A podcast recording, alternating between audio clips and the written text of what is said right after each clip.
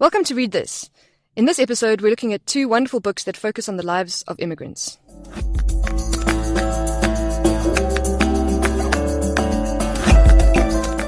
You're listening to Read This, the new book show where we tell you what's hot in the world of literature, brought to you by the Johannesburg Review of Books and Volume. My name is Jennifer Malec, and I'm the editor of the Johannesburg Review of Books. To subscribe to Read This on WhatsApp, add the number 082 382 1222 to your contact list and send us a message. You can also listen wherever you get your podcasts.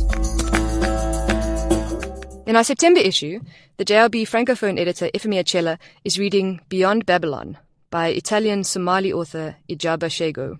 Igiaba Scego was born in Rome in 1974 um, to parents who had immigrated to Italy following the coup in Somalia that happened in 1969.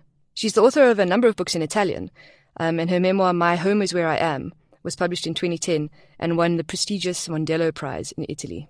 Beyond Babylon was published this year, and it's the first of Scego's books to be translated into English. This heartbreaking and stylish book tells the story of two half sisters who meet coincidentally in Tunisia. Their mothers, one is a white Argentine and the other is a black Somalian woman, and their elusive father who ties them together. The book was first published 10 years ago, but its examination of the lives of refugees, the legacy of political and sexual violence, and the rise of right wing politics make it even more relevant today. The article is part of our temporary sojourner series, where Efemia reviews books from around Africa, with a focus on books you may not have heard of. So far in the series, she's covered writers from Sudan, Burundi, Guinea-Bissau, Sierra Leone, and many other places. To read more in the series, search for Temporary Sojourner on the JRB website. Let's listen to our Francophone editor, Efemia Chela, telling us what she thinks about the book. The book is really interesting. It's basically a modern epic, and it spans Argentina's dirty war, um, the dictatorship in Somali, and fascism in Italy. And it follows the lives of several different characters who are shaped by all these events. Um, and some of the themes in the book are exile, migration, and also womanhood and the sins of the mothers. So make sure to check out the JRB this month to see my review and see how I got on. Happy reading! The second book on immigration that we're looking at this month is a novel called Travelers by Nigerian author Helon Habila. Habila was born in 1967 in Nigeria and published his first book, a collection of short stories called Prison Stories, in 2000. In 2001, he won the illustrious Caine Prize for African Writing, which is sometimes called the African Booker Prize. His first novel, which is called Waiting for an Angel, was published in 2002 and won the Commonwealth Writers' Prize for Best First Book in Africa. He's currently Professor of Creative Writing at George Mason University in the United States. Travelers, the book that Altwile is looking at, is Habila's fourth novel, and it focuses on the lives of contemporary African refugees. The book is divided into six sections, each of which tells a different story.